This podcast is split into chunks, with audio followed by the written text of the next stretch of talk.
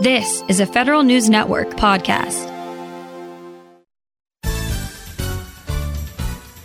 It's time for Fed Talk, the live show for feds in the know. From federal agencies to Capitol Hill, the attorneys of Shaw, Bransford, and Roth bring in experts from across the federal community to bring you inside the issues.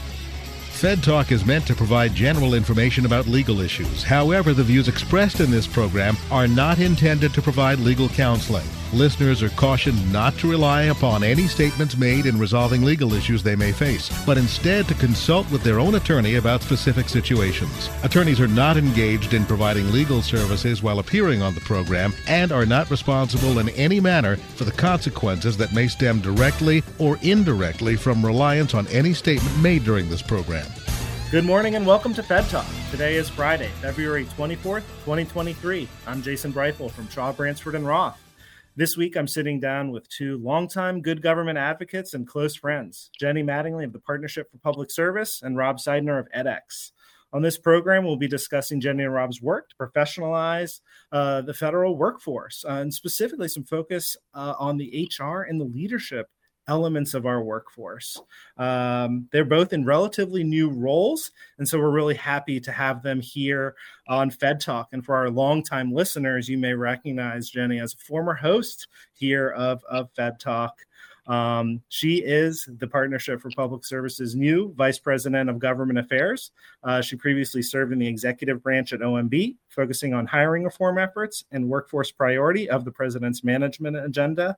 Spent several years consulting with good government organizations, served as the Executive Director of the Performance Improvement Council and the founding director of the White House Leadership Development Program. Uh, as I mentioned, I met Jenny more than a decade ago when she hired me at Shaw Bransford and Roth, and we've uh, worked together on the Senior Executives Association and uh, other groups. Glad to have you here on Fed Talk, Jenny. It is great to be here and fun to be back uh, doing this work. So excited for the conversation. And uh, our second guest today is Rob Seidner. He's the Director of Government Partnerships at edX, an online learning platform offering courses on executive education, as well as online micro degree programs and professional certifications. Rob previously worked at OMB doing federal human capital policy and was a legislative fellow on the Senate Homeland Security and Governmental Affairs Committee, Subcommittee on Government Operations and Border Management.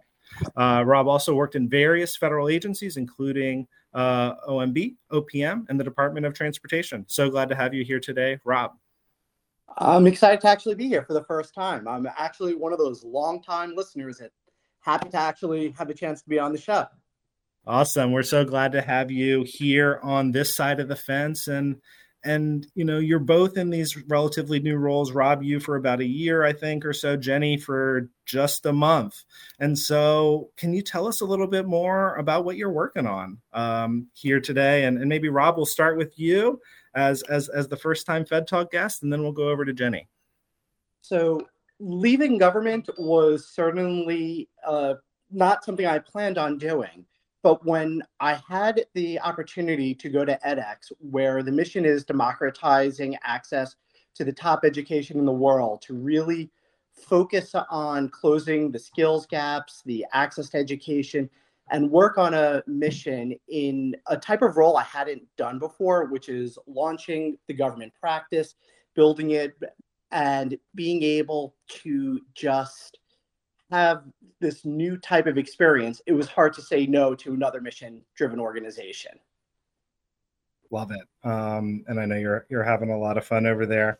Jenny, how how have things been at the partnership for your first Yeah, month? it's great to be here and be part of this team and working on the same issues, right? Both inside and outside government about making the workforce stronger and supporting the federal employees who are doing good work day in and day out and focusing on government operations and modernization. So it's nice to be here on this side supporting that work. And obviously, a lot of listeners will recognize Partnership for Public Service from the Sammies, from Best Places to Work, from some of the leadership development. And so the part I get to deal with is looking at some of the policy work. Um, we have reports and other recommendations that come out to help strengthen government. And so I get to work with a stellar team on figuring out how do we look at the policies that enable the work um, of federal employees day in and day out. Awesome. And I, I want to you know, given that you both have have had experience in and out of government, Rob, for you, I'd say a bunch more time in government than Jenny. Kind of, I'm curious what things you're observing or seeing now that you're on the outside or this other side of the fence. And, and, and maybe Jenny, I know you were recently there doing some of this important hiring reform work, uh, which is really critical to revitalizing uh, an actual merit system and, and competitive hiring in the government. Uh, you know, kind of what are you walking away from that experience with with anything in particular? You know, a couple of things, and I've been in government a couple times and fortunate to do that and part of what I realize sometimes is that we don't always, um, from the outside, hear the stories of the good work that's going on in government, right? So that's always my first piece is around the stories that are there and the real people who are doing this work. And sometimes that we hear about things when they go wrong. We don't always hear about the things when they go right. And so every time I've been inside, it's always surprising in a good way how many things are going right while there are still being able to see where some of those implementation challenges are, right? Because there are challenges around hiring, there's challenges around ensuring people are getting access to leadership development and thinking about the skills we need. And, eh, you know, private sector companies are dealing with some of the same challenges around telework, future of work, things like that. And so it's also helpful to understand when you've been on inside government, kind of where those opportunities and barriers are to moving forward in that space. And so it's helpful to have both perspectives inside and outside.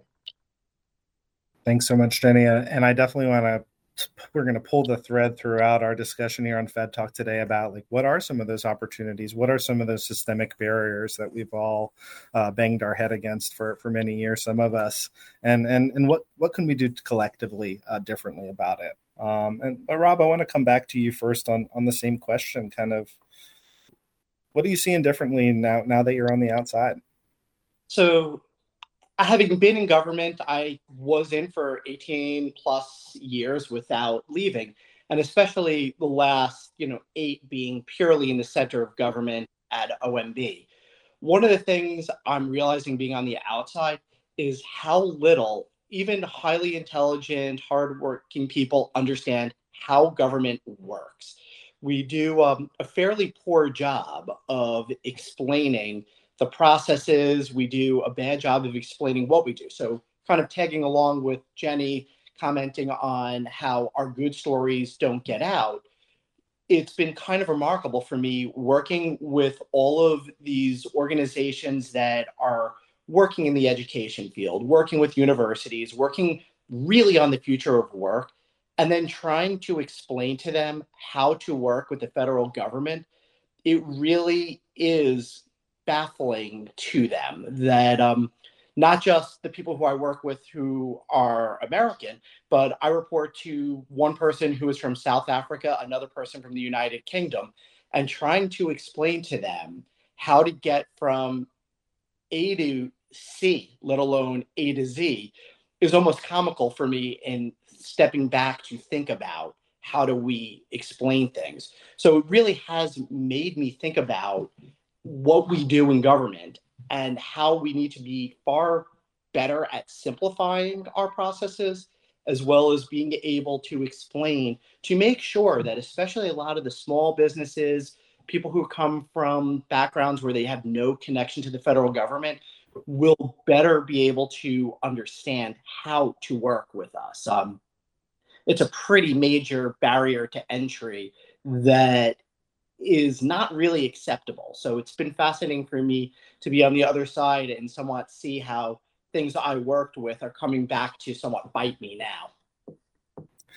No, I, I really appreciate both your perspective there, and it is, um, you know, we've we've we're in this big democratic experiment, and we've we've added a lot, and the government has grown and grown and grown over time, but it you see the frustration in the public and some of the the scary numbers frankly about trust in government. And and i think that lack of access to that storytelling about the good stuff that's happening making it hard to even understand how is your government working for you and how do you interact with it in, in a coherent and logical way?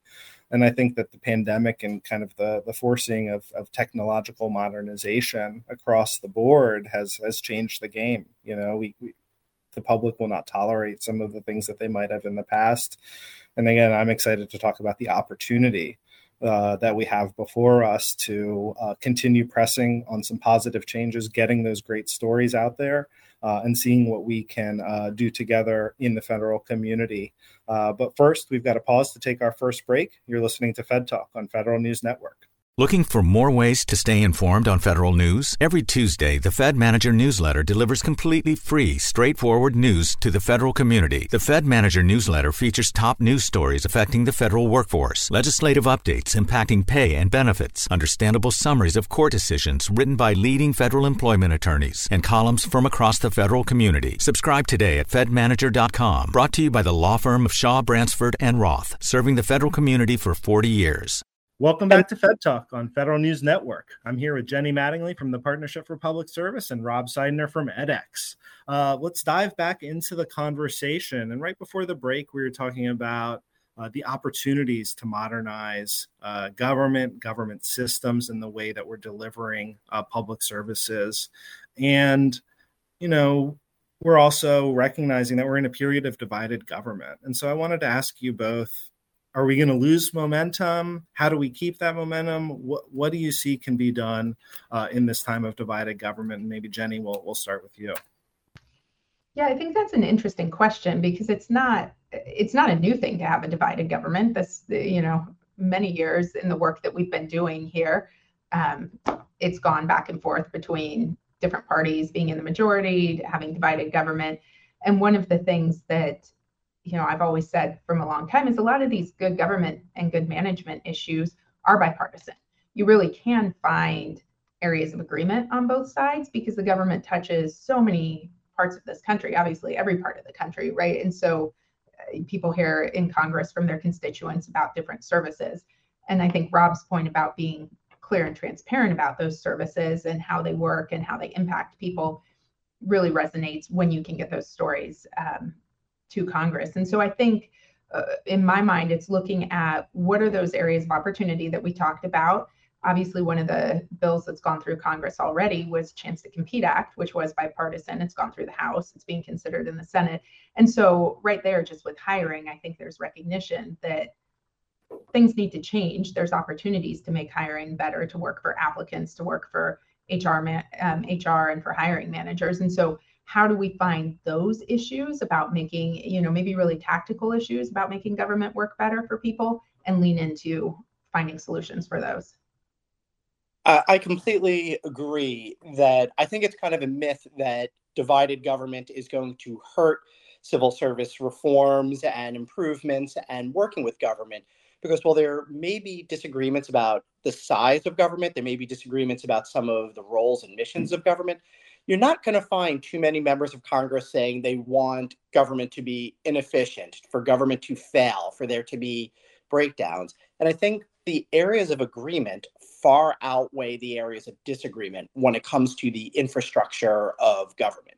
So, you know, building on Jenny's talking about Chance to Compete Act, that passed in the first weeks of the House reconvening 422 to 2. So when you're talking about a standalone bill that is focused on how do you improve skills based hiring? How do you get agencies to work closer together on hiring and assessments to lower the barrier to applicants, to reduce the time to hire, reduce the cost of government, to get a better quality future workforce?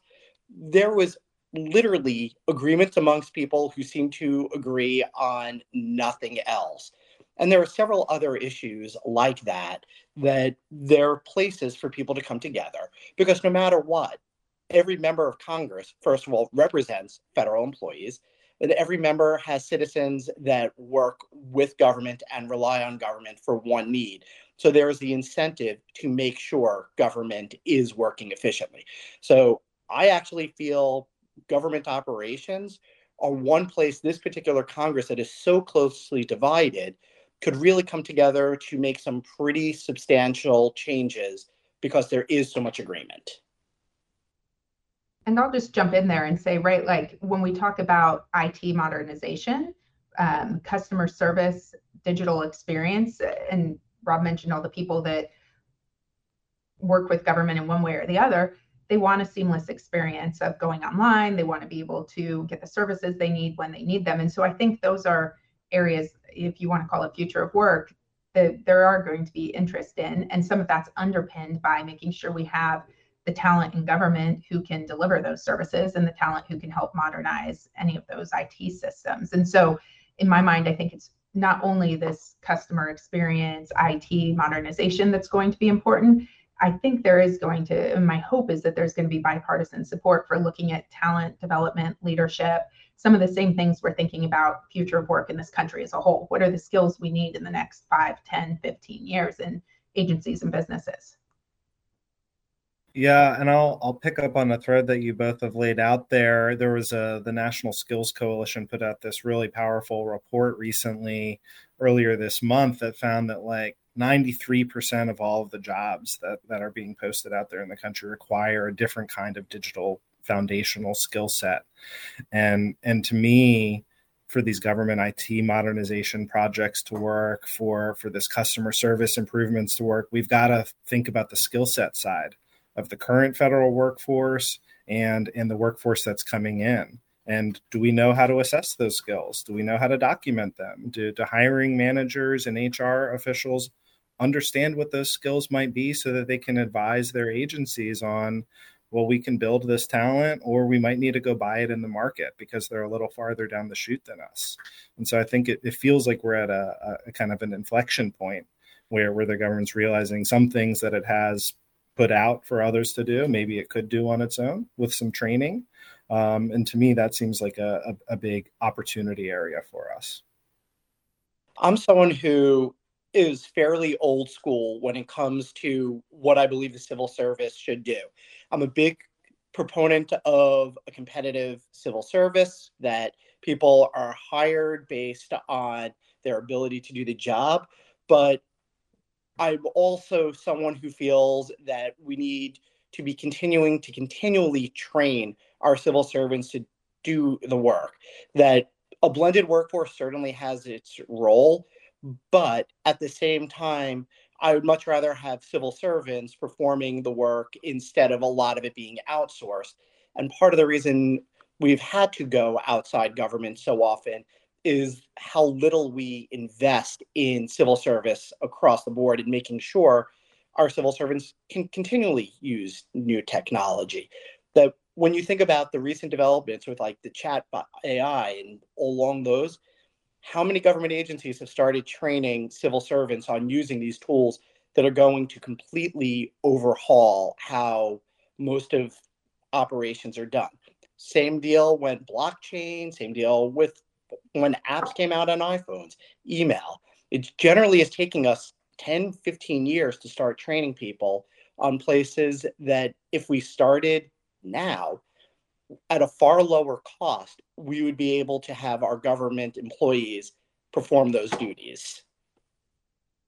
And I think that's an interesting, you know, Jason, you and I have talked about this for a long time, and it's something we've talked about um, with my team at the partnership is how do we bring both legislative attention and agency attention to supervisor training, to really intentional strategic leadership development, and putting those in as a, sort of a normal course of business versus one off letting agencies who are interested in it do it. And so, and how do we engage Congress in those conversations about what are the changes to policy needed to support moving agencies in that direction? And so, uh, that's one of the things going back to what can we see in this congress i certainly think there's a door to get get that conversation going of how do we really support and develop leaders at every level it's got to start when you're walking in the door of an agency building all the way up your career so that you do ask those questions about technology so that you are able to think about you know future of work and what's needed to serve the american public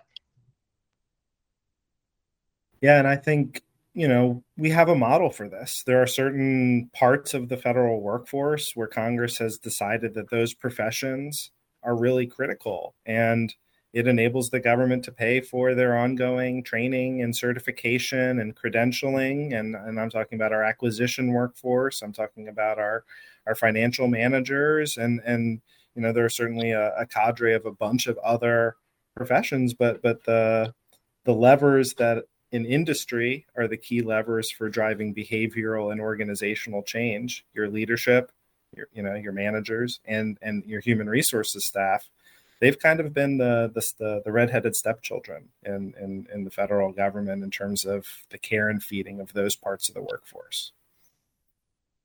Well, and I think when you look at private sector companies, right, there is a lot around talent management, around, you know, some of the tech companies have chief people officers, there's human capital data analytics, and those are things that require a different way of thinking and investment in the government. So to the extent that we can start thinking about that, because HR, in my mind, HR enables so much of the work that we do in government, right? You have to bring talent in, you have to onboard it, develop it, you know, deal with all the recruitment and retention. And a lot of that ties in some way to the human capital function. And so I've always said, you know, you can look at organizational performance and measure it, but if you don't have people in the building, you're not going to have any organization to perform. So it's all about the people there.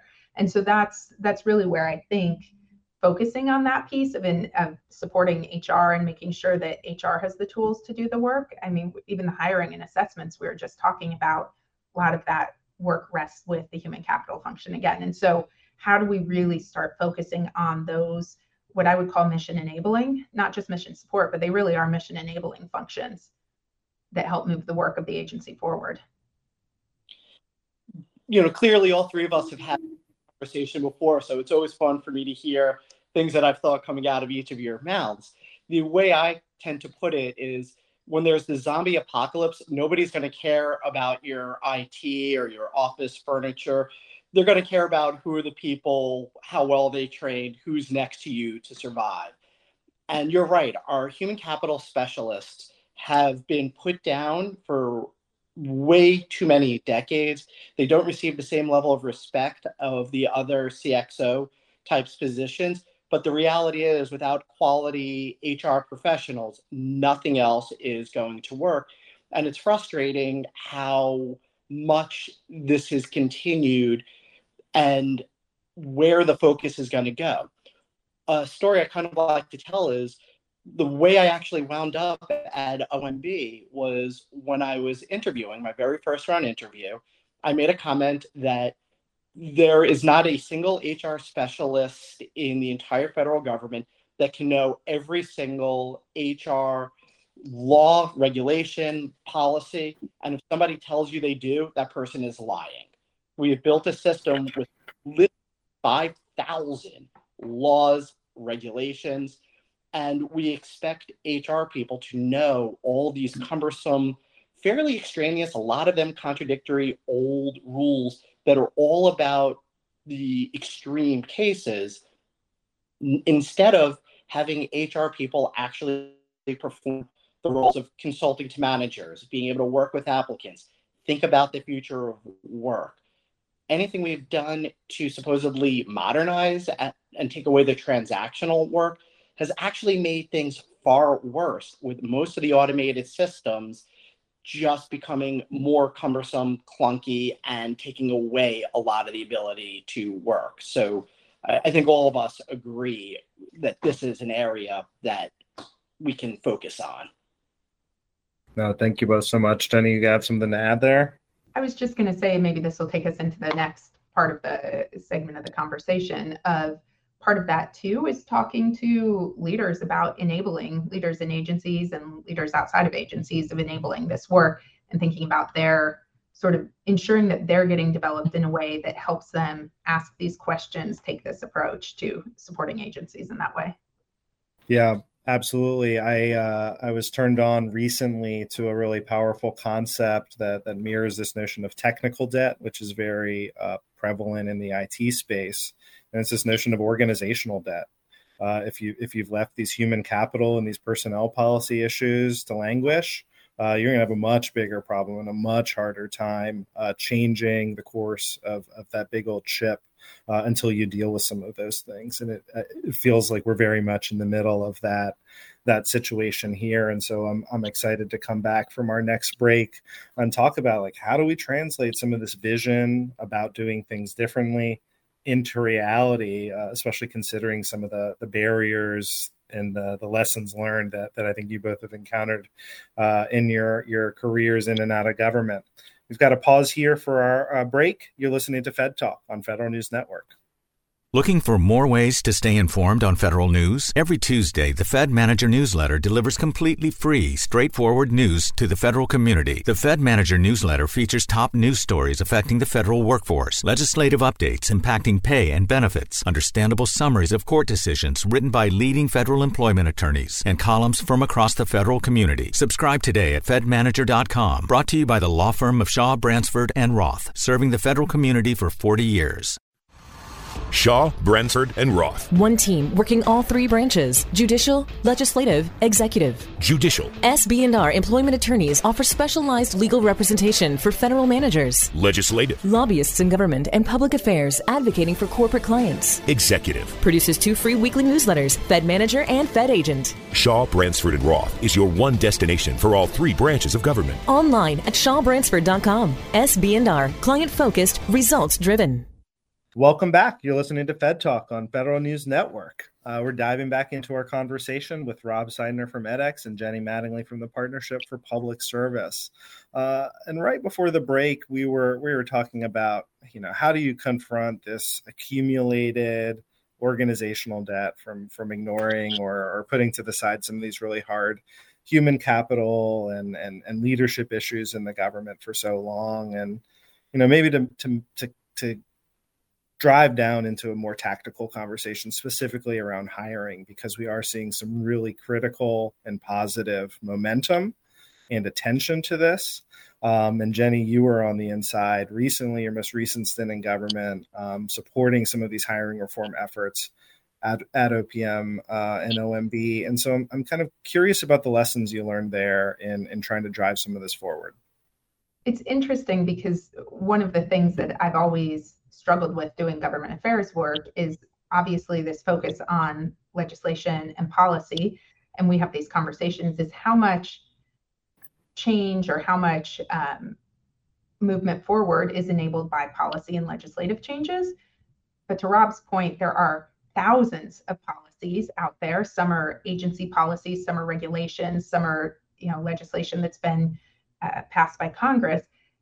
And then how much of it is culture and how do you strike that balance of actually implementing programs and changing the culture around it versus needing any sort of enabling policy for it? And so one of the things when i was working in government was piloting programs around using subject matter um, experts assessing employees based on the skills that the job needs and then identifying who's qualified for those roles based on the assessments and based on the work of the subject matter experts. And part of that some of it requires enabling legislation, but a lot of it in, requires having leaders who are willing to try something different and to allow that space to innovate, allow the space to take a risk and try something in a new way that is still within the bounds of being legal, of upholding the merit principles. And then how do you help train employees in doing something new? And a lot of that is just that work that we were talking about is actually providing training for folks, actually convening conversations across government, getting the right folks at the table to think through a problem and be able to do it, and then provide them the space to implement, iterate, take lessons learned, and tweak if needed, right? Just because, and, and I think sometimes when we look to legislation to make those changes, it forces everybody down one path and maybe boxes them in in a way that it wasn't intended to. And so part of this is how do you start? It goes back to, I think, leaders that really want to enable different types of thinking, who want to do the risk taking. I was just looking at uh, some of the leadership competencies that we talk about here at Partnership. And some of those are embracing risk and uncertainty, adaptability, innovation, and creativity, right? Those are the things you have to enable both at the top, but all the way through your workforce in order to try hiring a different way, to try you know any number of things across agencies a different way and then it just takes a lot of work to build trust to build uh, awareness and to build buy-in? To me i take a little bit of an opposite approach after being involved with so many issues. I love the concept of bureaucracy hacking. I hate the concept that we have to hack the bureaucracy in order to take the risk, in order to be able to do the types of changes that Jenny is talking about, the training, the teaching in different ways of doing things to get around what are frankly arbitrary and archaic rules throughout all the different processes. Now, I'm not just talking human capital, I'm talking about procurement, I'm talking about facilities that we developed processes in the 1940s, 50s, 60s, 70s, 80s that have stayed on the book. And any change we make is always trying to keep things tied to the past. So many of the innovations and things that we are forced to do shouldn't have to be done. So when you look at even the Civil Service Reform Act of 1978, it was incredibly forward looking. It included uh, ideas like demonstration projects where agencies would be allowed to be flexible. OPM was given incredible authority over pay setting, classification, qualifications, all the foundational ideas of a merit based civil service. OPM has the authority to be evolving, but we've added so much process to it. We have chosen not to keep up with it that we are often stuck trying to figure out how do you work around it. I'm sorry, it's like I don't agree that we should have any classifications that have been around since the Kennedy administration. I do not believe that we should be following the uniform guidelines of 1978 in 2023. When you look at the general schedule, in itself, there's nothing wrong with the general schedule. There is nothing wrong with the classification system. The problem is when we are trying to fit today's multidisciplinary jobs into a box that was created 50 years ago, and everything that we're doing, it is trying to figure out how do we get things tied to the box so we don't wind up in an HR jail. That is problematic. So that's where I see legislation and policy changes just clearing away and making sure that there is the freedom to do so. And that includes, frankly, empowering the chief human capital officers. In most businesses, the chief people officer or their equivalent is an innermost circle C suite executive who has the authority to make the changes in the organization. CHCOs are still the only CXO position that need to go to another agency to ask for permission before they can say yes to a larger hiring uh, bonus, retention, all like dozens of other items. So they don't have the authority to make those changes. All of that's in policy and legislation that if we kind of go to let's clear everything out and let agencies experiment as Congress already said they should be doing in 1978, a lot of these downstream problems would resolve themselves. And I think that is a, I mean, I will say there's an interesting point there about clearing out things, whether it's burden reduction, whether it's just simplification, whether it's just taking away, because we've got layers of legislation that Congress has passed, the law there. Then you've got regulations passed by OPM, by agencies, and then you've got on top of that agency policies and practice. And so I don't forget collective bargaining agreements and collective bargaining agreements. So when you think about all these different layers of process, right, where can you where can you clear those out? Because you're right, Rob, until until it's easier for people to innovate or to think about things differently or just frankly do their jobs all these different layers need to be looked at. And so, uh, and that's where I go back to, right? How much is culture? How much is policy? And how much is kind of just taking a holistic look at all of it? So I think there's work in each of those spaces, but simplifying would be probably a good step as well. Yeah, I always feel like in Washington D.C., you know, policy making is the varsity sport, and like you know, implementing those policies, like maybe you're the flag twirlers or like somebody who's like perhaps somewhere on the field, but definitely not even JV. And I think that that's in part uh, made all the harder because of these multitude of accreted laws and rules over time, which, as Rob mentioned, like sometimes kind of don't go go together with one another. And that makes it really hard because you know i think about that the snake eating its own tail. You know where does the culture begin and where does the culture end? Does it start and be with all of these laws and people don't want to go to hr jail or they don't want to get in trouble because they violated someone's rights but like they might not even know that they did because the system is so complicated. Uh, and I, I think that that manifests itself in some of the frustration that the public have you know with with how the government's operating and some of the the diminished levels of trust that we see in the federal government that i know that uh, the partnership has been doing some really uh, powerful work trying to to put some more data out there around what that looks like and and how we can try to rebuild that trust because it's so critical.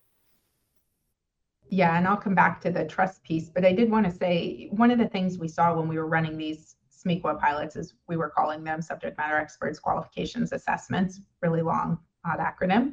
But so, but uh, one of the things we saw though, and going to your point about culture and policy, is that we were able to work through things.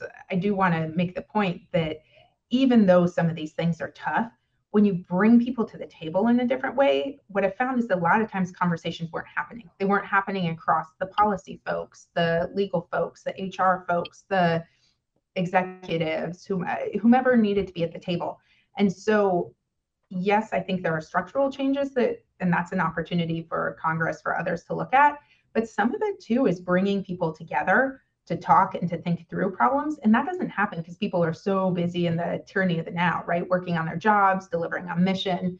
And as we said, that's where a lot of the priority and focus, rightfully so, goes.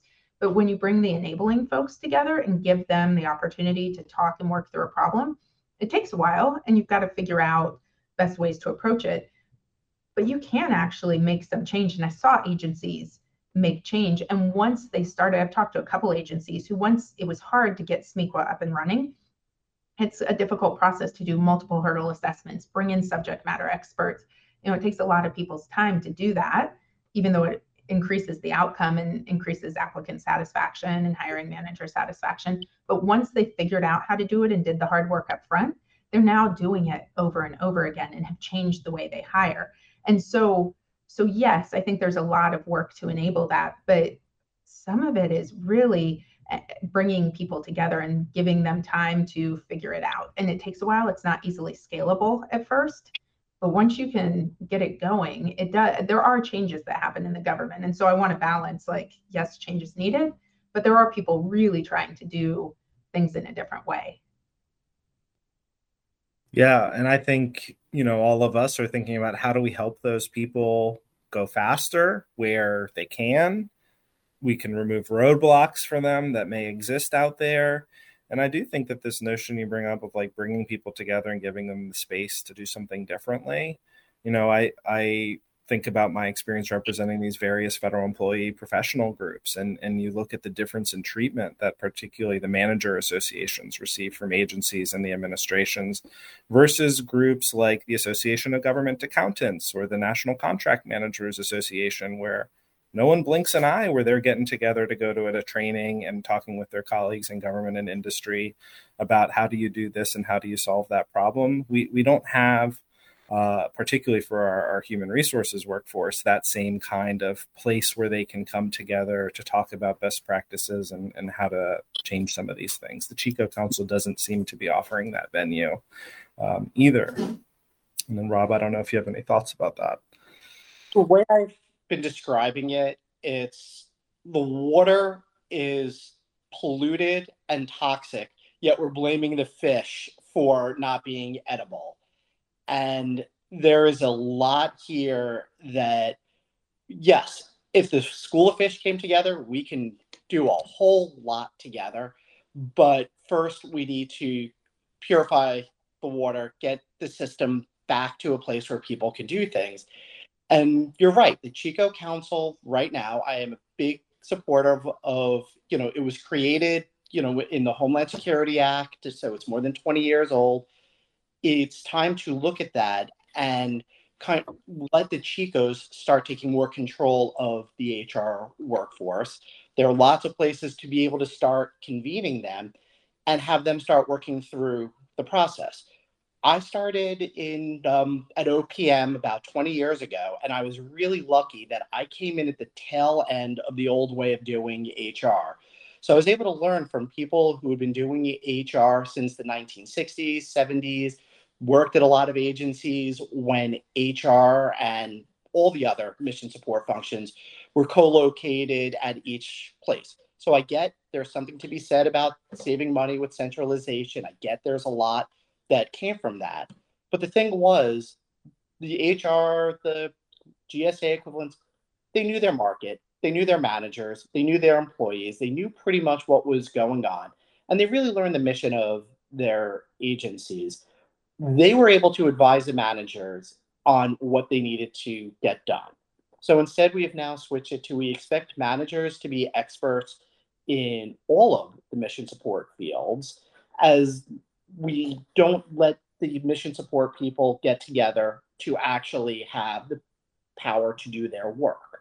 So it really, you know, I like your example of a snake eating its tail, but all of this becomes a process issue where when we don't have mission support people being able to work together and not under the crushing weight of the Office of Personnel Management regulations. But could we go back to like the merit system principles fit on a business card? Like, let's stick to what are the ideals here and not have everything is illegal unless it's written and focus on the job is getting the best civil servants to fulfill the mission of this government. Um, OPM's old mission statement used to be working for America. And I loved it because I thought that did a great job of describing what HR's role should be. And we kind of need to go back to that. Um, it shouldn't be up to the Department of Interior and Agriculture to come up with a way to pay our wildland firefighters without requiring an executive order from the president we knew these firefighters were making GS3 salaries and less than the local minimum wage, where not to be crass about this, but the prison labor force that was putting out fires were being taken care of better than we were taking care of our federal wildland firefighters. That was something that could have been solved long ago using authorities by being able to start thinking, what do we need to do to have the workforce be effective, as opposed to how do we make everything fit into what was written during, you know, when Truman was president? we, you know, as as my friend Philip Howard uh, writes in his book, you know, maybe we should try common sense. Um, uh, we've got a we've got to pause here for our uh, uh, some words from our sponsors and our, our final break, and we return. We'll wrap up our discussion here on Fed Talk.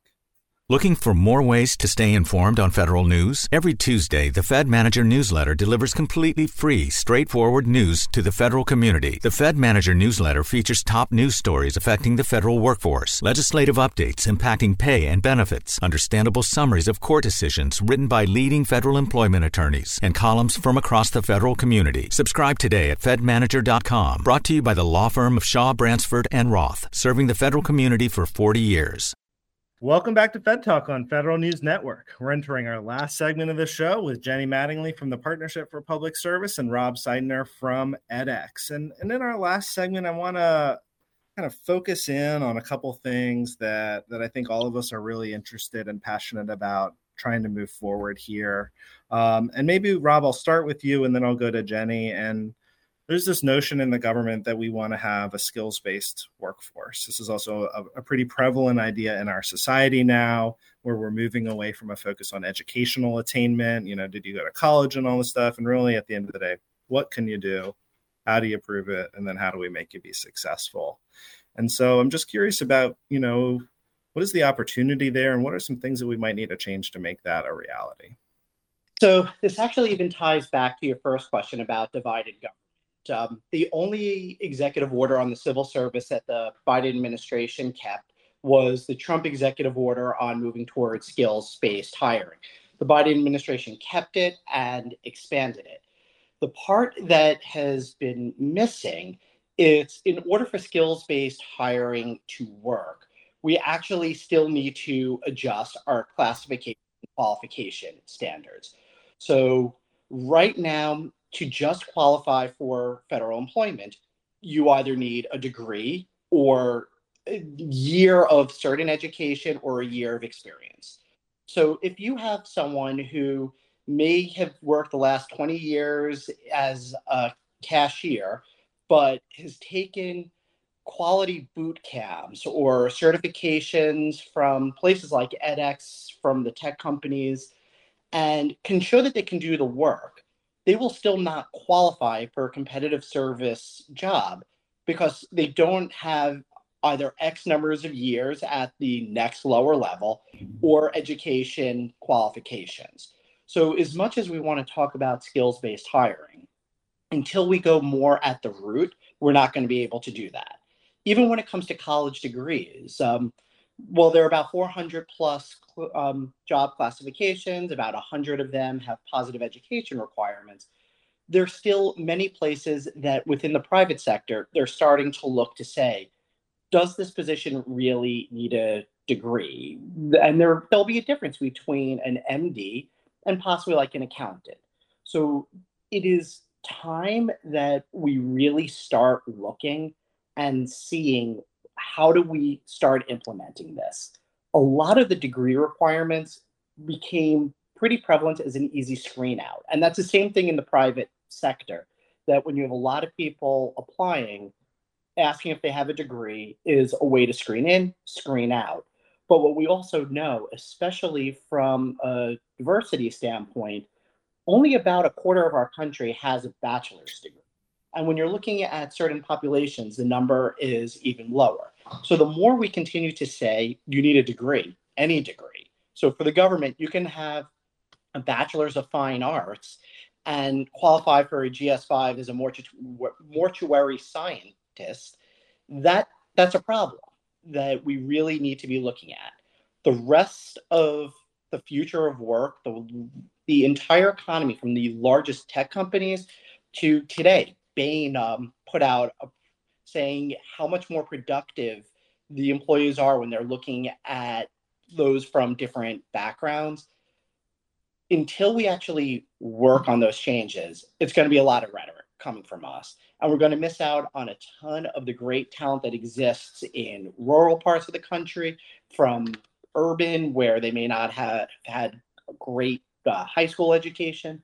So, with skills based, when we're really focusing on continual education, training on new things as they come out, constantly investing in the shorter term course or two at a time, instead of pretending that there's some magic behind four years and 120 credits and a campus based experience, then we can really start moving the needle on so many of the other efforts that benefit all sides of the issue, which I should say is a big reason chance to compete passed the House with the numbers it, it had this is an issue in every single district about access to education, access to training. And as more and more jobs become virtual, go into different places, companies like Amazon and Google, Netflix, they're not caring where you came from. They just want to know can you do the job today? If so, yes, we want to hire you. The federal government is not there yet. Well, and I think part of that, Rob, is figuring out what skills the government needs. I'm just looking at a report that the partnership put out about agencies capitalizing on cloud technology. And we've talked about it a lot with uh, all the digital facing and IT processes we need in government. You need to know what skills to, to go to the cloud, to go to digital experience, all these different things that we say people want, um, the American public wants, and that agencies want you have to know what type of skills, where do people get those? Are they boot camps? Are they certification? And to get to those skills, then you have to have a human capital function that knows how to work across the agency to identify those skills, to even do some foresighting around what skills might we need in five years. So if we're hiring now, you know, and then figuring out where they go to find those skills and recruit. Because I think that's another function that agencies don't necessarily have in as robust a capacity as in the private sector is this recruitment function of how to say we know we need cloud architects or something. The the cloud piece is not my forte in terms of what type of the skill sets are but how do you go find those? How do you then recruit them? And then how do you assess to make sure jason like you said that they can do the job and know that they can walk in doing the job. And so part of that to me goes back to that original conversation we had of can you bring in a you know really robust human capital function that knows data analytics, that knows recruiting, that's certified can, and has continuous learning in the same way that we do for the acquisition workforce.